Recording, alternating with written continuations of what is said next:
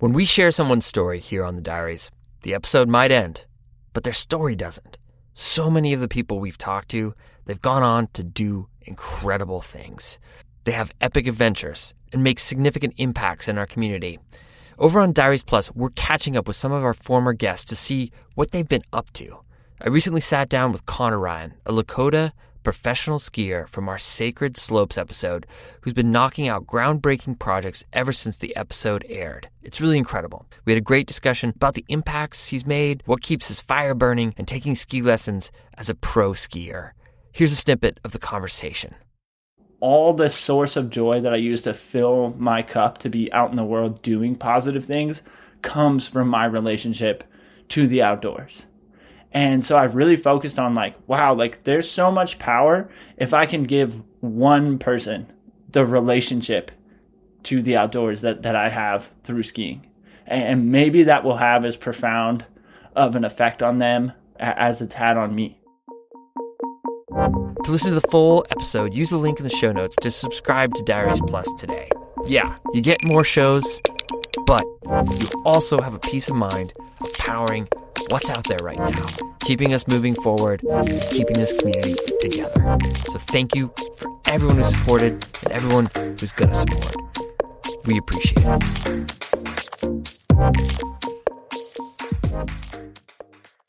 North Crocker Mountain in Maine stands at a lofty 4,168 feet above sea level. It is the fourth highest mountain in the state, but despite its imposing vertical presence, the mountain lacks the spectacular views that the taller mountains boast. A dense mat of spruce and balsam fir trees cloak the summit, rendering off trail travel nearly impossible, unless you want to thrash gear or have an eye displaced by a spindly branch. At one point, someone eked out a short spur trail to an opening in the thick boreal forest that offers a limited view to the west. Needless to say, North Crocker is in most people's top pick to be the last of the 67 4,000 footers they climb in New England. In the summer of 2019, my wife Jen and three friends joined me on a four day backpack on one of the most difficult sections of the Appalachian Trail. Hiking trails in Maine are a different breed, as are the mosquitoes. Erosion has washed away most of the soil, exposing roots and rocks, and turning the trail into an obstacle course, prime for rolling an ankle or tweaking a knee. By the afternoon on our last day, we had climbed seven other 4,000 foot mountains, including Saddleback, Spaulding, and Abraham, and we were sporting the pus filled blisters to prove it. These peaks offered unsurpassed views of Maine's Carrabassett Valley and were a fitting reward for the pain we endured. Now, North Crocker was all that stood in our way from finishing. Throughout the backpacking trip, we'd stuck together as a group. But as we approached North Crocker, I found myself hiking on my own. Two of my friends had sped up the trail, and Jen and another friend tailed not far behind me. I relished this separation as I wanted more time to dive deep inside myself, to think and patiently wait for any self reflections to bubble up. In a world full of never ending commotion, my best place for introspection is deep in the woods. I come a long way to get to the summit, and I wanted the time and space to appreciate my journey.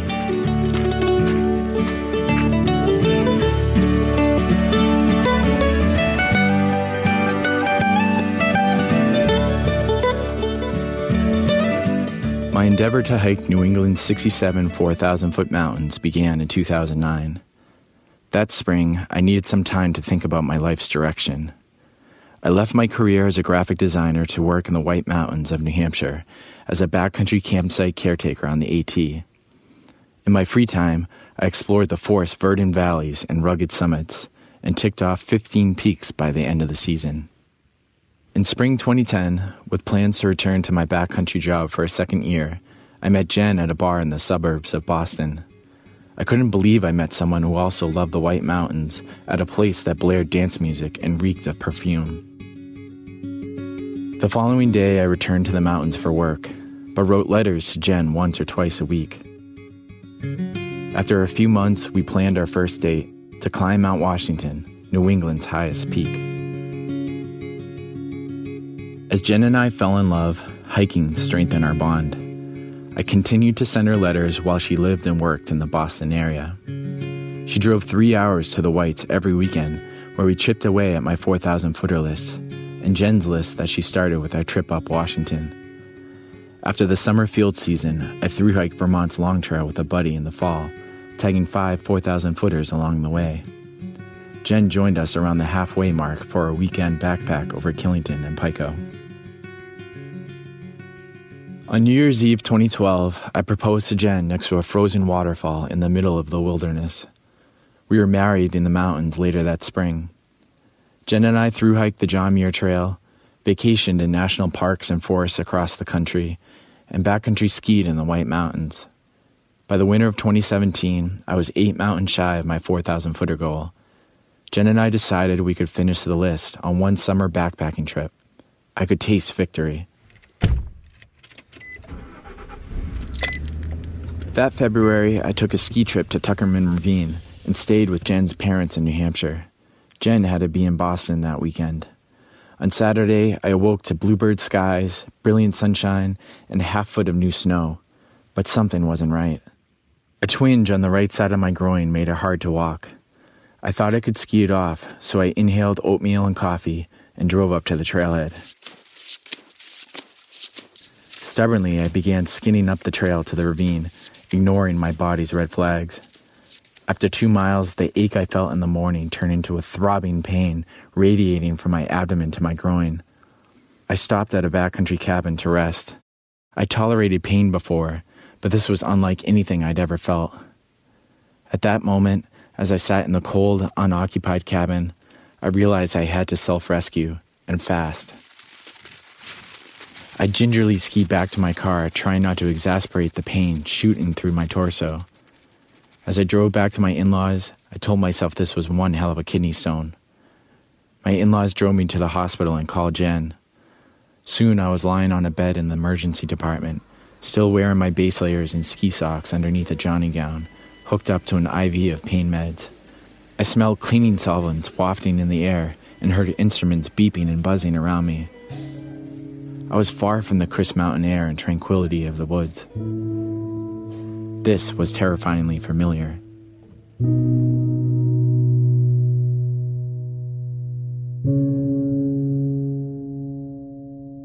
In 2010, just two months before I met Jen, I was diagnosed with stage 1 testicular cancer. After surgery to remove the tumor, my oncologist told me that I was cancer free.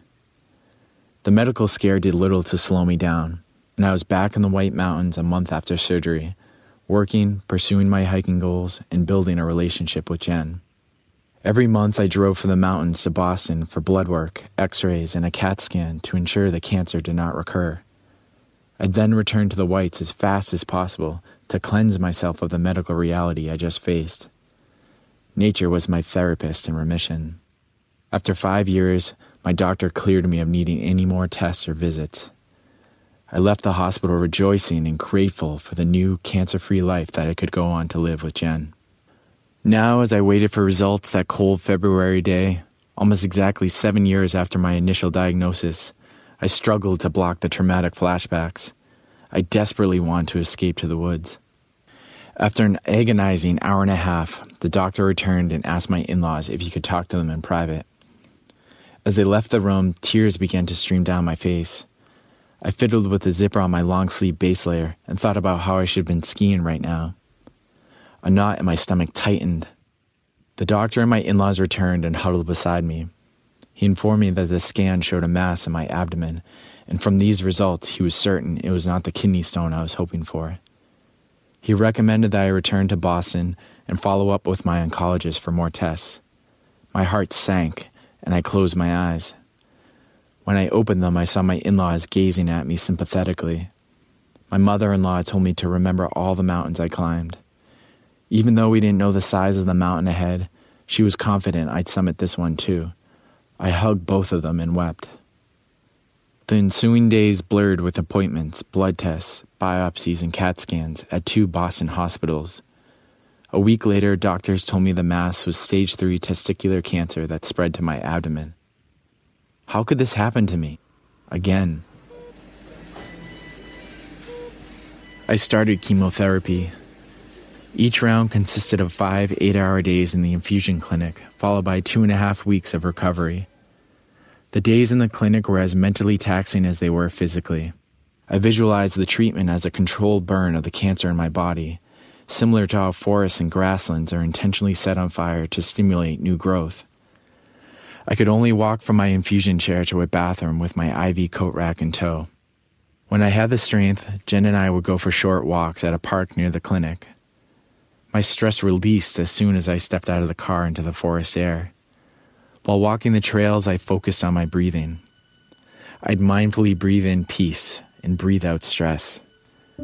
I thought the mountains are the only places for respite, but I was wrong.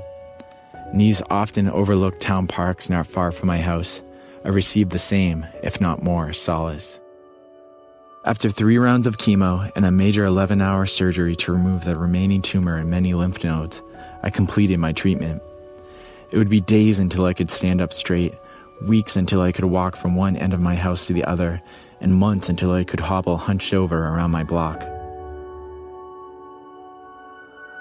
Jen stayed beside me through it all, praying and cheering hard when hope seemed out of reach. The light she brought me shone brighter than the sun. Our years of adventuring outdoors together played a big part in getting us through those difficult times. We learned how to compose ourselves in vulnerable moments and when we were beyond our comfort zones. We knew if one fell, the other would be there to help them up. It wasn't until this medical nightmare that our wedding vow to support each other in sickness and in health meant so much to both of us.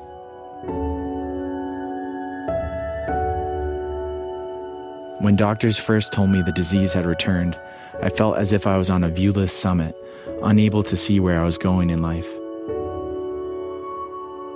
I felt alone and terrified. Destructive thoughts poisoned my mind, usually late at night when I was exhausted and defenseless. These unwelcome thoughts tried to tear me down and make me believe that I'd never hike another mountain again.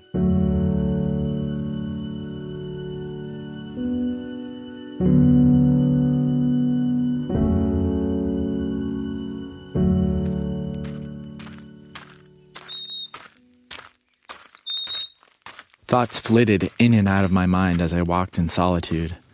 No surprise, the first thing that popped in my head was how soon it would be until I could eat a burger. I daydreamed of a cold beer and a real pillow to sleep on at night. I kept hiking, gradually sinking into the sounds around me. My footsteps clamoring on the uneven ground, a breeze sweeping through the fir needles, a chickadee calling in the distance. As I tuned into the soft sounds, my mind quieted too. In the rare stillness, I began to feel the memories and emotions stir like the soft wind through the trees. I was grateful for this moment, and I reflected on the doctors, nurses, family, and friends who supported me throughout my treatment and recovery. I heard footsteps and the sound of hiking poles pinging off rocks behind me. It was Jen. I could taste salt on my lips. A couple of tears of joy ran down my sweaty cheeks, but I didn't care. She had seen me looking much worse than this before. I remember the first time I broke down in front of her, crying in a fit of rage after I had been diagnosed for a second time. Instead of thinking I was weak, she said she admired my ability to cry and to release emotion. It will prevent you from burying these painful memories that you'll have to deal with later, she noted. I'll never forget that advice. She walked up to me sipping her water bottle and asked how I was doing. Great, I said. Just trying to take this all in. You should, she replied. You deserve it. We hiked in tandem the last rocky wooden mile to North Crocker's summit. The trail steepened but never became unbearable. The hard work was behind us. A ring of balsam fir and red spruce trees encircled the top. The lush forest engulfed me with a cleansing aroma of conifer resin and the sun dried my tears. Though I couldn't see the sprawling landscape below, I was far from disappointed when I touched North Crocker's wooden summit sign. Two years after my treatment, it was the deeply satisfying view of myself on the inside that mattered the most. The view was better than anything I'd ever seen, and the best part, I could take this new perspective with me wherever I went. I gave Jen a salty kiss, hugged my friends, and spent a couple minutes reveling in my accomplishment. Before long, we all agreed that our growling bellies meant we should begin the long descent to the car. Burgers and beers called.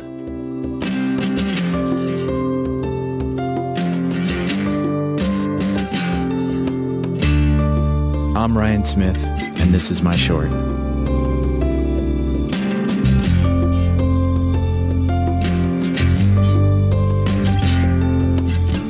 Thank you, Ryan, for sharing your story. Ryan and Jen are excited to keep chipping away at their hiking goals once quarantine is over. Music today from Jason Tyler Burton, Bradley Carter, Kai Engel, and Brendan O'Connell. The tracks are courtesy of the artists. Jacob Bain and Neith Koto composed our theme song. You can find the links to the artists at our website, dirtbagdiaries.com. This episode was produced by Cordelia Zars and Becca Cahal. I'm Fitz Cahal, and you have been listening to the Dirtbag Diaries. Thanks for tuning in.